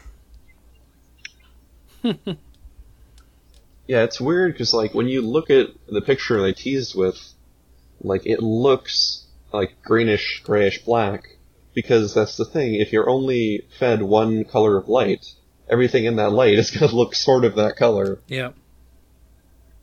Um, and like uh, they did a great thing with um, because the big technological like set piece with Xeno'jiiva was of course the the light coming out from within its skin, right? And that's why they had it all like completely see through. Um, but here it's like more of like a clear hide. So like when it's charging breath attacks, um, it'll its neck will glow up with the sort of like uh, dragon energy, and when it um, enters its um, like supercharged state, Yep, supercritical right. state, um, like Xeno'jiiva does, um, in the final phase, um, its chest will glow, and you'll see like between the scales little beams of light like filtering out. Like it's such a cool effect. I thought. The constellation look that you can see, like peering through like the wings, that's really awesome as well. I like that. Yeah, definitely. Yeah, it's part part and parcel with when it's absorbing energy or the Yeah. supercritical state. Okay. Um. So, uh, obviously, this is a very close to what Kulve Taroth did as far as like the everyone helps each other get it up levels, uh, especially reward levels and that kind of thing. Uh, I thought it was interesting that the they actually show you the energy of the levels going down as you progress. Um, I only got level one to Right, because Kulve was just like an amorphous, like hunt energy kind of thing. yeah. It wasn't like grounded in the world. it was it was sort of like building up and you didn't really know. It's just like okay we're just sort of leveling something up it's like some sort of you know um amorphous rpg mechanic of leveling up this ability or whatever. Um n- the way that it actually shows that it decreases the energy sap, sapped up by that area is pretty cool. Um it kind and it I think at certain levels, it's how many less times that it can suck up energy out of that area. Um, now, granted, like I said, I only got to do two fights, and I only really decreased level one. Um, because we just we couldn't get through it, just the two of us. But um, it's still an interesting way to show progress, uh, and it shows you all three levels, of course. So obviously, when you've depleted all of level three, you've cornered it, and you can finally attempt to kill it. Um, so I thought it was good. It was a good way to do the cool off fight and sort of better represent your progress along the way. Yeah, it's certainly a lot better than having to worry about like that first what what was it like 10 15 minute experience of Kulve Taroth where you're literally just racing it around the caverns and trying to do damage to it, make it mad and soften its armor and like it's doing absolutely nothing against you while with this the minute that you're in there with that monster, it's fighting you. Definitely Yeah. A def it's Right. definitely a better take on um, a siege fight for a monster like they, they definitely stepped it up like the, uh, i think they took a look at what they did with Kulve and they were like yep i think we can make it better by doing this this this and this That's- yeah It's definitely. Oh, I, w- I was going to say that, yeah, they also did the weapons a lot better. Like, there's no stupid RNG where we have to try and get, like, the highest tier ice charge blade like they had in the past. Now, now everything is just at a base level where all we have to do is just worry about getting the upgrades that we need and just making our own weapons. It's such a step up from what we used to have to deal with. Um, it's definitely like the encounter itself is streamlined, and I don't mean to use that as like a buzzword. Um, uh, but I did like sort of the style of Golfroth too, of like you sort of had to hunt it through the areas, and it would sort of like it had a lot of different like sort of semi phases within that, and obviously the big transformation into uh, uh, uh, Queen Jagras. yeah, Um, definitely. But yeah, I, I don't know. I just I guess I kind of wish you could do it like as a way like all in one continuous hunt, like from start to finish, like just the first time through, and have like a big like meaty like 30, 40 minute hunt. Because that's sort of like I don't know. I think that's sort of like uh, cathartic uh, in a way. Mm-hmm. But like yeah, it is obviously the loot systems and the the sort of time you're spending with this monster is very uh, uh, uh, player friendly, so to speak.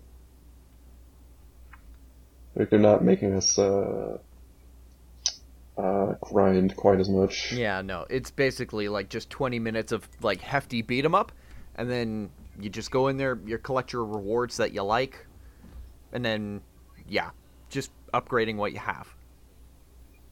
Definitely a lot more streamlined.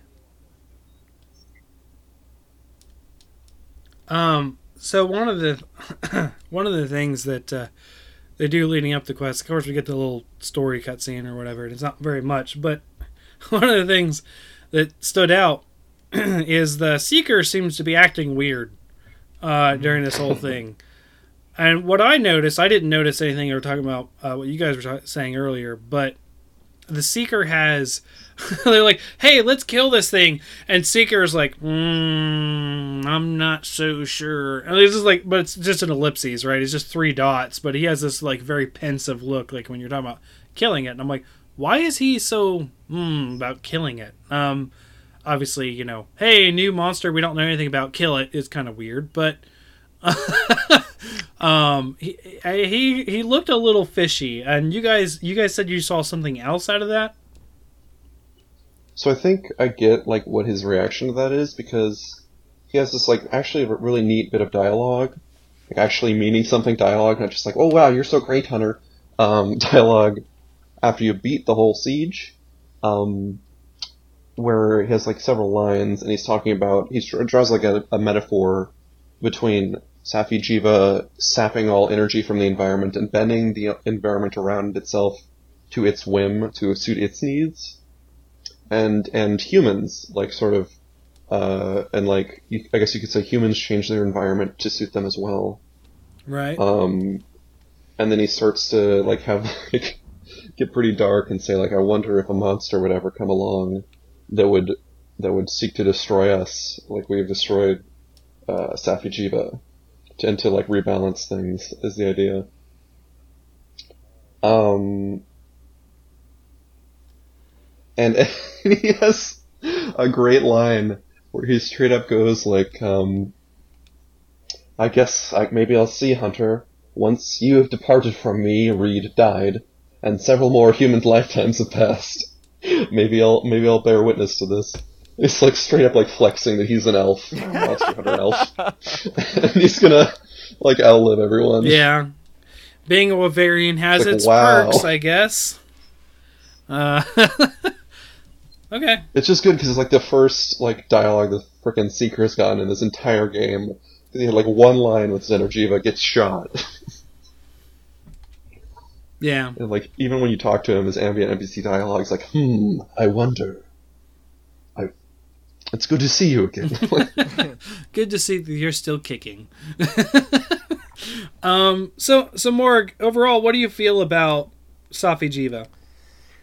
Um, it's not Fatalis. Um, I mean, uh, No, that would have been in weird. terms of difficulty, um, uh, it, it's pretty good. Like it's a good, healthy balance of of difficulty for certainly for four players. For two players, oh my god, there's so much juggling.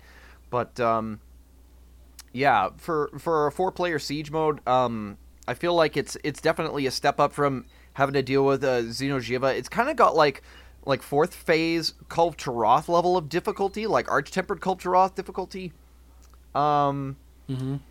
um, it, it I like the fact that it's definitely slimmed down for time, but um, and oh, and at the same time that it um, it's able to regenerate its health pool using the wellspring of like um energy that it uses from its environments. That's pretty awesome. Um, the armor, um, I don't think that we touched on that. Um, there's a uh, set bonus that comes with it that um uh, uh, I don't I don't know how to describe it. It's such a bizarre um, bonus ability. When you have your weapons drawn, you get a bonus to your uh, elements and ailments, um, as well as your affinity.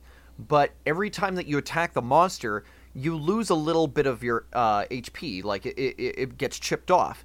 But um, after a certain amount of HP is lost, and then you continue to attack, you start to get that health back. So it, it, it's it's kind of weird. Like it, it kind of encourages people to keep their weapons out and to like be able to play greedy at the same time as being able to just be able to time your dodges and keep your weapon out and just kind of maneuver around the monster while never having to worry about putting anything away and then like chugging a potion or using items and stuff like that. Um, Maybe that's the skill that the directors alluded to when they nerfed um, heroics with I think as like the speedrun type skill. Probably. Um, because I've noticed that um, if you get the maxed out version of that um, with the five piece, um, you get 40 affinity, you get 120 ailment, and 140 element. That's pretty significant, especially if you're going to be using um, like any kind of a weapon that utilizes a lot of element, or you know if you if you have a set that uses crit boost, which this set has, by the way. Um, I don't know why it has uh, max might on it. It's kind of it's kind of a weird um, ability to have because it's it doesn't function as well as it used to, but um, it's it's certainly interesting, especially with the fact that like the armor like it, it doesn't just have like a really cool um, ski- like set skill. Um, it also transforms when you have your weapons out, so it's it's really cool to see like this uh, this suit of armor like when you have your weapons um, not drawn out like when they're when they're sheathed it's uh, it's almost like the suit itself is dormant. But then once you pull them out it starts glowing and there's like these horns that are distending and then like flaps of skin kind of like start to part out and flake out and whatever and then it glows like really intensely. It's it's actually pretty cool. Like there's a lot of um aesthetic, quality to it that um, really surprised me definitely going to be something to farm. The cat armor looks Yeah, cool. the cat armor is also really cool. Oh yeah, it's like the Red Dragon Yeah. Knight tower. Yeah. Naturally. Um, So what do you feel So about I guess. Um, I, I think I've probably spoken enough on the fight itself. I was just curious, like, what we thought, like, could, because they're clear, to me, they're clearly teasing, like, a new monster, or like a bigger, badder monster even, with the sort of Seeker's ominous dialogue. Like, Hmm. what do you guys think that could Ooh. allude to as, like, I'm not sure, but I- yeah. I think the only the only thing that they could hype up to this level are two things that have already happened, unless they create a new monster, Mm-hmm. right? So if it's a new monster, it's pie in the sky, whatever they make, right? I Right, think there's yeah. only two things that exist right now in the Monster Hunter universe that could stack up, and that would be either Fatalis or Dalamadur. Mm-hmm. interesting? Probably. Oh, I'd love to see a Dalamadur. That would be so awesome. Oh. You know. Uh oh, what are you thinking? he does talk a lot about like wiping out humanity hmm and the environment that humanity has created to suit itself. Yeah, And a monster that does that in theme and in function is Gogmazios. Because it literally like devours gunpowder and uses it against humans. yeah. Ooh, that would be a really cool fight to see. Uh, that would be an. That'd be a awesome siege fight. surprise. Um, I don't I've see wanted- that happening. I happening. wanted fifth gen Gogmazios so much. Sorry, what were you saying? I don't see that happening. Um, just because they don't, they haven't talked about Gogmazios at all, but they they've really dropped some hints about Fatalis though, like with the 15th anniversary render and everything. Like Yeah, I see- I- definitely. I could see what you're saying about Gog, um, because Gog is a formidable, formidable dragon, but um, I don't really, I don't know because I, I haven't felt like they've talked about. Of course, you know I didn't get to this dialogue that you saw, so I didn't, I didn't see it. So Yeah, it's just good. It's just NPC dialogue that goes like "Good Gog," and they kind of mimic the fan uh, yeah. speech. Well, I mean, yeah, that's you know just one of our Monster Hunter colloquialisms at this point. Yeah. I mean, either way, I mean, it kind of. It's funny because with the Seeker, it kind of like what he says. It kind of has me thinking of like anybody seen uh, Jackie Chan Adventures, like that part where they like defeat Shen Du after like season one or whatever, and then there's like Uncle. He just kind of smacks Jackie on the head, and he's like, "You weren't supposed to destroy the demon. Now the world is out of balance. Now there's there's a void for a new, stronger evil to fill." I mean, Yeah. There must always be Yeah. a Lich oh my, oh my God! Well, I mean that was the whole that was the whole twist about Star Wars, oh! right? Oh, You were supposed to bring balance to the Force. Oh wait, he was Not was. destroy he was the balance. I'll just cut off all of your limbs Just leave it in this volcano to just kind of burn to a crisp. I'm not even gonna Yeah. like. I'm not gonna like give you a mercy killing or anything like that. You know, I'm just gonna let you just scream in agony by this river of lava because That's I care. I feel like that's where the best deal with it meme ever happened is where he's like, no, and he's just like on fire, burning up, and Obi Wan just walks away, freeze frame, sunglasses come down, deal with I it. mean, like that has got to be like the biggest dick move that a Jedi could ever do. Just chop somebody's legs off and just leave them to roast by the lava. It's like, why Yeah. would you do that? It's kind of it's kind of hedging on. like holy shit, man! Like that is Oh, he was pissed too. You could see it in his face. He's like, Mm-mm. like I'm you out. just like stuck like the lightsaber in the guy's eyeball, just like you know, just you know, fry his brain, just kill him there and then, and then you wouldn't have a whole Darth I don't- Vader problem. I don't think he could have willingly killed Anakin in that way. I don't think he could. Seeing him burn up from his own actions, yeah, I could see that happening because that's what he did. He's like, nope, you did this to yourself. I'm gone. That's pretty brutal, Yeah. but that's not him physically stabbing him. There's because there's a difference, right? He's like, no, I've trained you. I've been with you all this time. I could see why he didn't do it like that way, because that's that's just Oh, that's just brutal. that's just brutal. I brutal. don't know. I mean, like. You know, if you think about it, hunters are the real Obi Wan because we cut off limbs and set things on fire. I mean, we uh we cut off tails. If we could cut off limbs, we would, but that's not in the engine. I mean, yet. we also like eat those tails. I mean, like we make steaks and rations out of them too. So I mean, that's that's pretty Yep. intense. I mean, Rathalos head has been a dish since the original game, so Oh yeah, you're right. It has been. The big Yeah. dragon meat. I always mix that in with uh, but big I think tomato. I think that that's more akin to the hunter gatherer aspect of hunter, you know, monster hunter than than, than us being just like these brutal uh, beast killers. Yeah. Something that had been floating around in my mind, like Um, after you just like quoted like Lich King in there, I was thinking like, oh my god, imagine if they had a monster that was literally just an undead wyverian. That would be so sick. Okay. That'd be so cool. Oh, just like just like the undead uh, giants in Game of Thrones, but like the uh, the master or whoever was in Yeah. Dun- Dundorma, the Mhm. giant one, Yeah. the Grand something. Oh my god, yeah. What was he called? Uh, Grand Elder or Grandmaster? The big guy with the tall peanut Mhm. head with like the weird puppy dog face. Um, yeah. purple suit. Uh, Yeah, it's I don't think his name's really that important, Morg. we're just gonna have to call him the giant purple peanut because I mean, like that's that's the only thing that I can think of. he okay. I don't So like, I'm I'm glad they added a new monster, and I think like this whole Safi'jiiva was like, I think it was narratively fulfilling to a kind of loose end from the end of Monster Hunter World, and I think Safi or Xeno'jiiva was like a very stunning fight, but um, uh, sort of left a, a sort of a void in a lot of players' uh, appetites. I know for a fact that Um, like my perspective on Xeno'jiiva isn't going to be a popular one, but I felt that it was very alien and it ruined my immersion with its glowy blue alien whatever the fuck you want to call it kind of aspects to it. It just ruined it for me. I'm like, this is not Monster Hunter. This is something else. hmm. Well, they sure overcorrected Yes. to that. Thank you, Yeah. Um, but like the thing of it, so, so like uh, so Sa- I mean, I'm say, I say that to mean as I stumble over my words that Safi'jiiva was very narratively fulfilling for me Mhm. um, in terms of closure and things. Um, and I think it would be really cool, like you're saying, Fortuan, to have Fatalis come in because at this point, Fatalis would be like sort of a Lunastra where they have to redo it completely.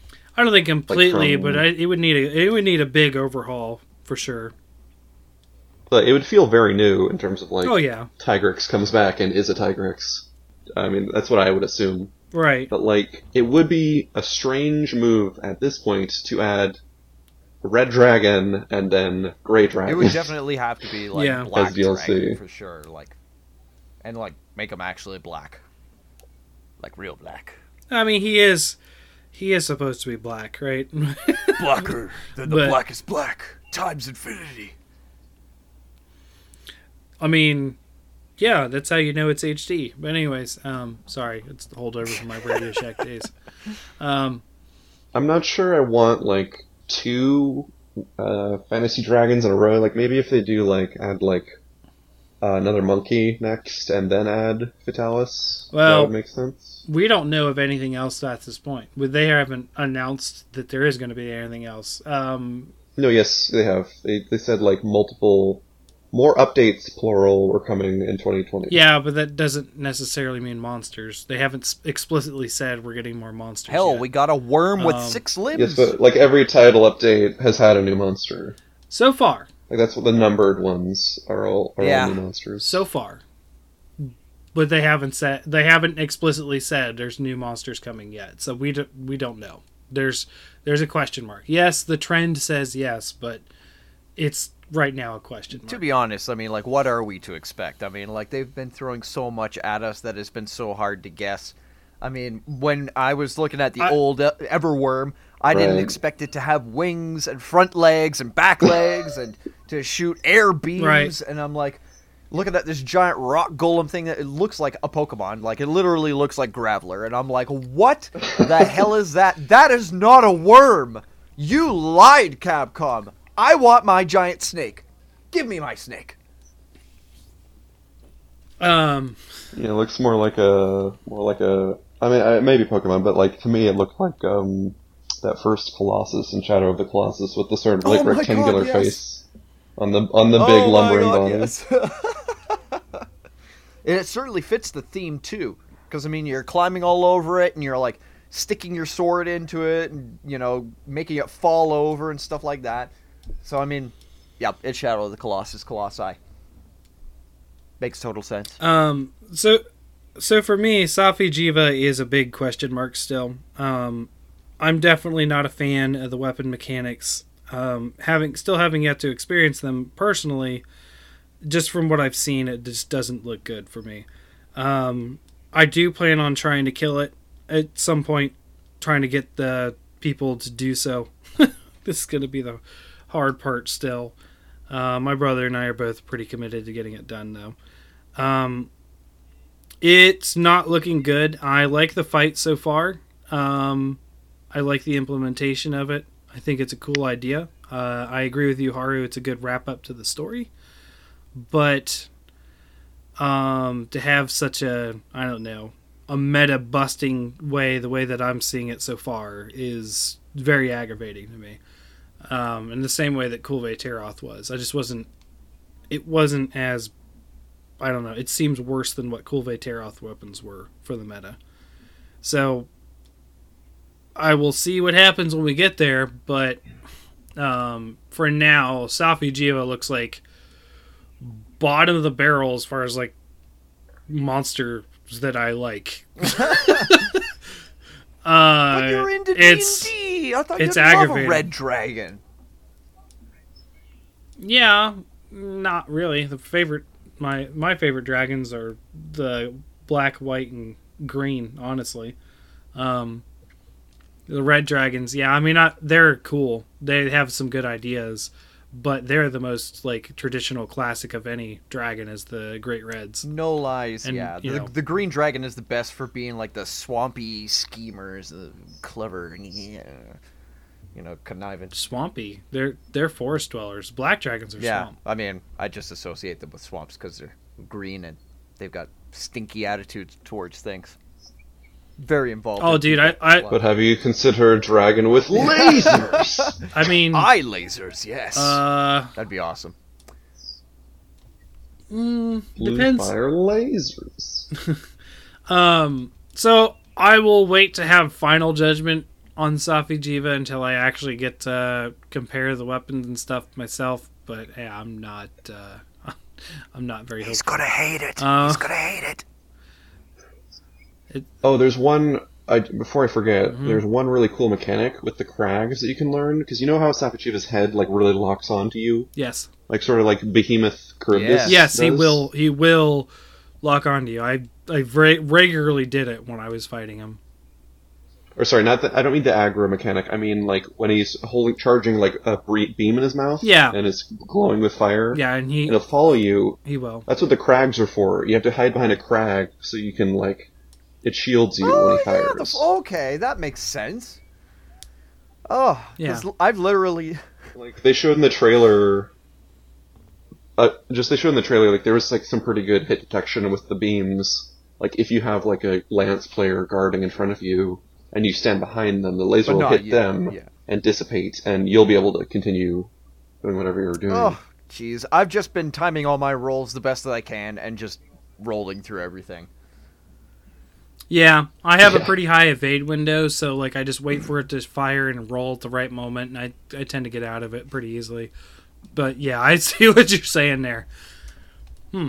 Is Safi'jiiva the secret origin or secret culmination of Deep Down? That trailer they showed with that knight hiding behind the wall from the dragon's fire breath? Oh my. The answer will surprise you. The answer is no. Find out on the next Uh. episode of Safi Jiva Z. Find um, find out never when Deep Down comes out. um, so, uh, any any other thoughts with Safi'jiiva? Um, we have one game on what we've been playing outside of Monster Hunter so far.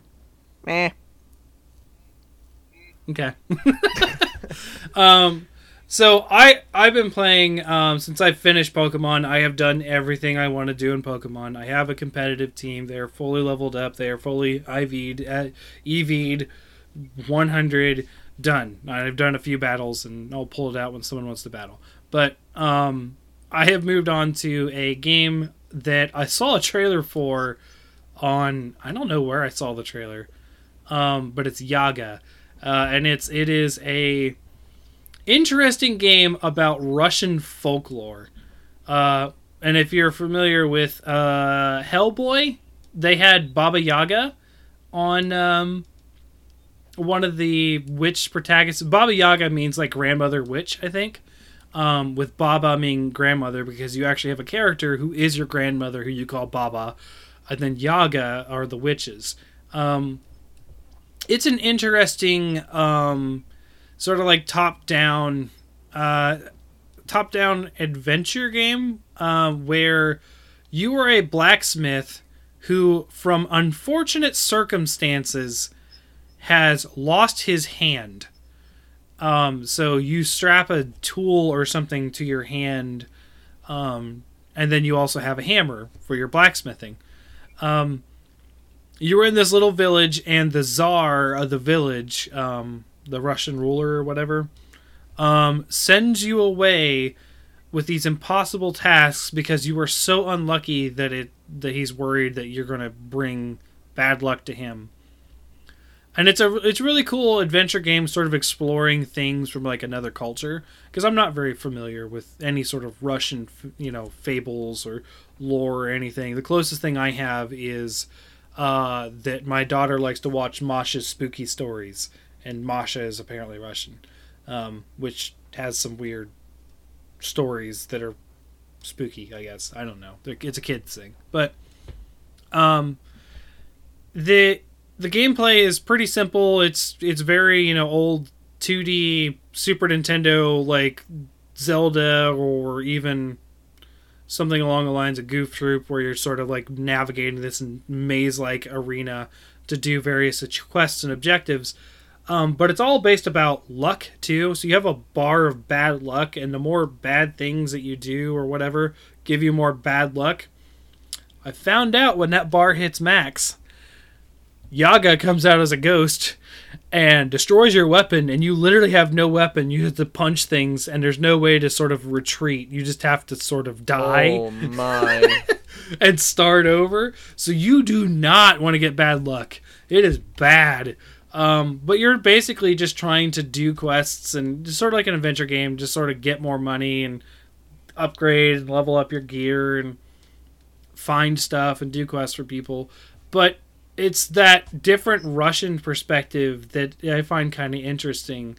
Um, so like when you start, so you go in town, which is sort of like your hub area. You turn in the quest, you get the rewards, you get your kopecks, which is your money. Um, and then you like go to leave and then it's yaga speech or baba yaga which is the big witch or whatever speaking to these other witches which is the, like the witches of fate uh, it reminds me of uh, you know in hercules they have the three witches that were all sharing the one eyeball Oh yeah. past present Yep. present and future or whatever. Um, so you have a choice anytime you go out, or uh, like okay, so where are you going to go? Baba Yaga asks one of the asks the witches where did he go next. So it's kind of like they're telling your tale. So you pick like, oh, he went out to the fields to do this quest to find the, the like the farmer's brother, or he went out into the forest to do this quest to find like the missing boy or whatever. Like he, so like the different witches are the different they tell they tell the different perspectives, and then you sort of go you go to this like hub camp area where you sort of rest for the day and prepare for the adventure ahead, and that's where you upgrade your weapons and pick up bread, which I don't know why bread is considered a magical item, but it is because bread heals you. Well, you see, um, it's because uh, it's a possessed uh, item, and the bread says to you, "I am bread." Oh no, not I am bread. That terrible game. God, that was a that was a tortured walk to Oh my actually. God. I'm still getting flashbacks Um, of Markiplier just raging at the game. Oh my god, those were so funny. Is that the one where the bread couldn't get Yeah. dirty? You had to make it in toast. Yeah. Okay. um, so there's also a point where um, Baba Yaga then is like, so you have to nap before you go on your adventure to two or something. So not only do the, the the witches tell you, okay, he went to go do this, but they're like, okay, so he goes to sets off on his journey. Did he go in the morning? Uh, did he go in the evening, or did he go in the afternoon? And it's like, if you go in the morning, he's fresh and he has more energy and he moves faster.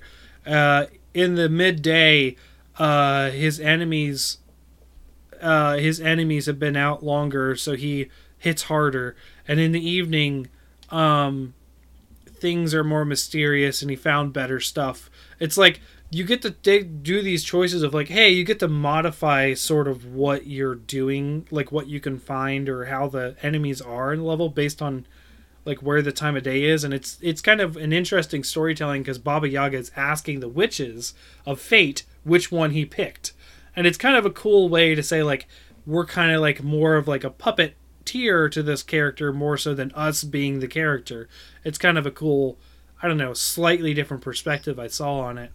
Um, the enemies are kind of weird. They're kind of like bandits and bears and bees and beetles and like it's just not super like weird. There is a couple weird like super like uh there is this sort of like scarecrow like thing if like a scarecrow had like a deer skull Oh, um that throws throws it's not a lesson.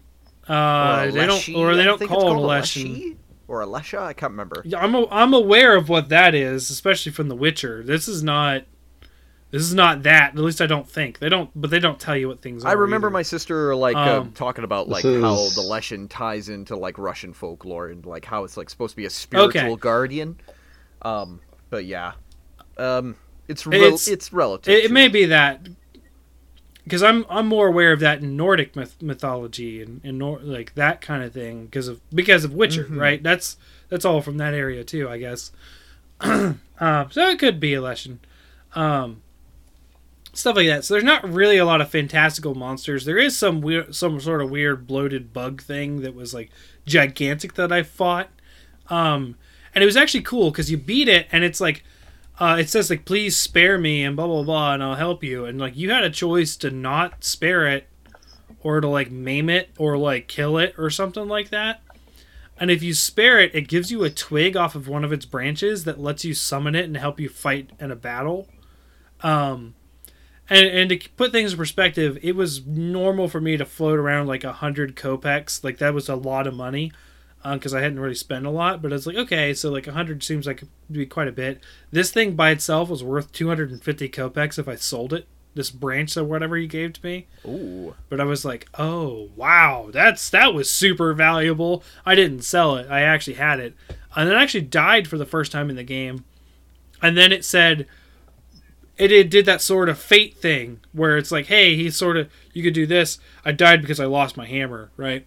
Um, and it was like he crawled back to his base camp because he had no weapon and he prepared for the next day or he had a little bit of fight in the and, I guess it means you just stood up. If you were almost done with the fight you could try again one more time or something. Uh, he had like he last ounce of strength he got up and kept fighting.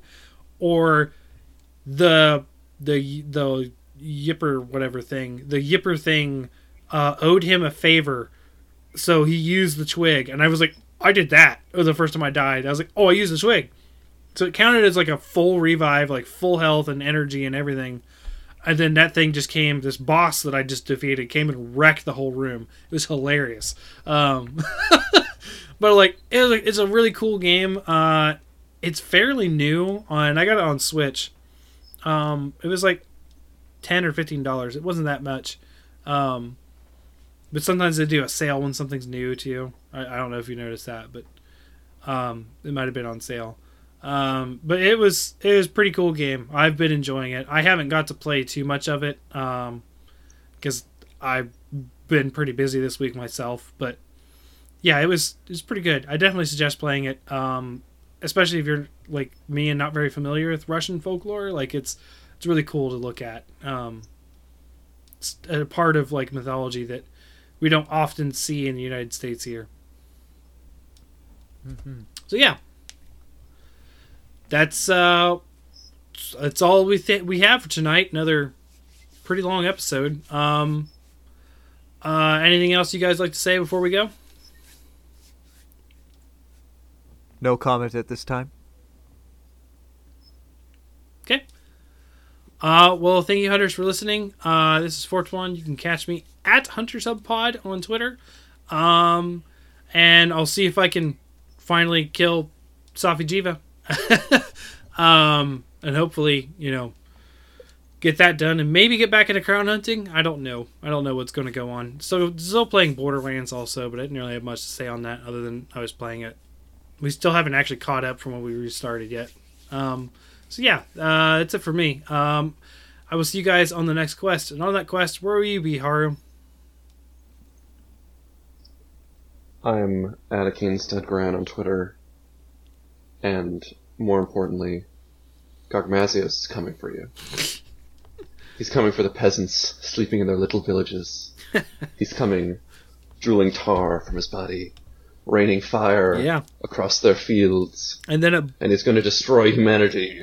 He will also be uh, hanging you up But- by but- your feet and shaking out all the extra pocket change that you have, taking all your milk money. He'll even rip off your shoes, tie them by the laces, hang them over the power line.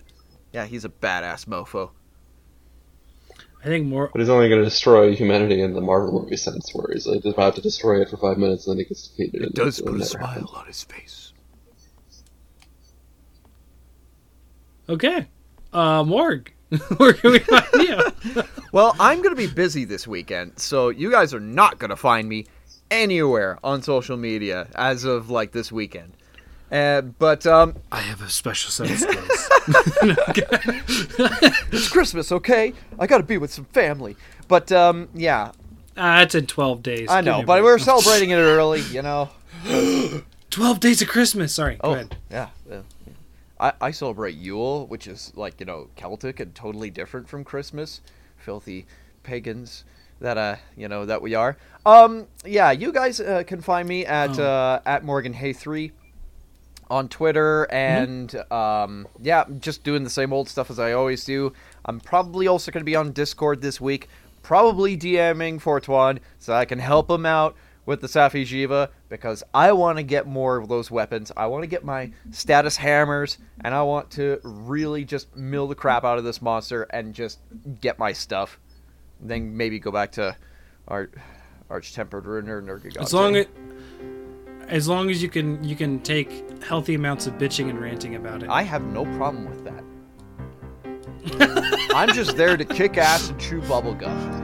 And busily scramble right. around going, where the hell is all the bubble gum?" you know, I, I know that's not a Duke Nukem quote, but I like to think it's a Duke Nukem quote. I always like Serious Sam just a little bit better. Alrighty, guys. Thanks for listening.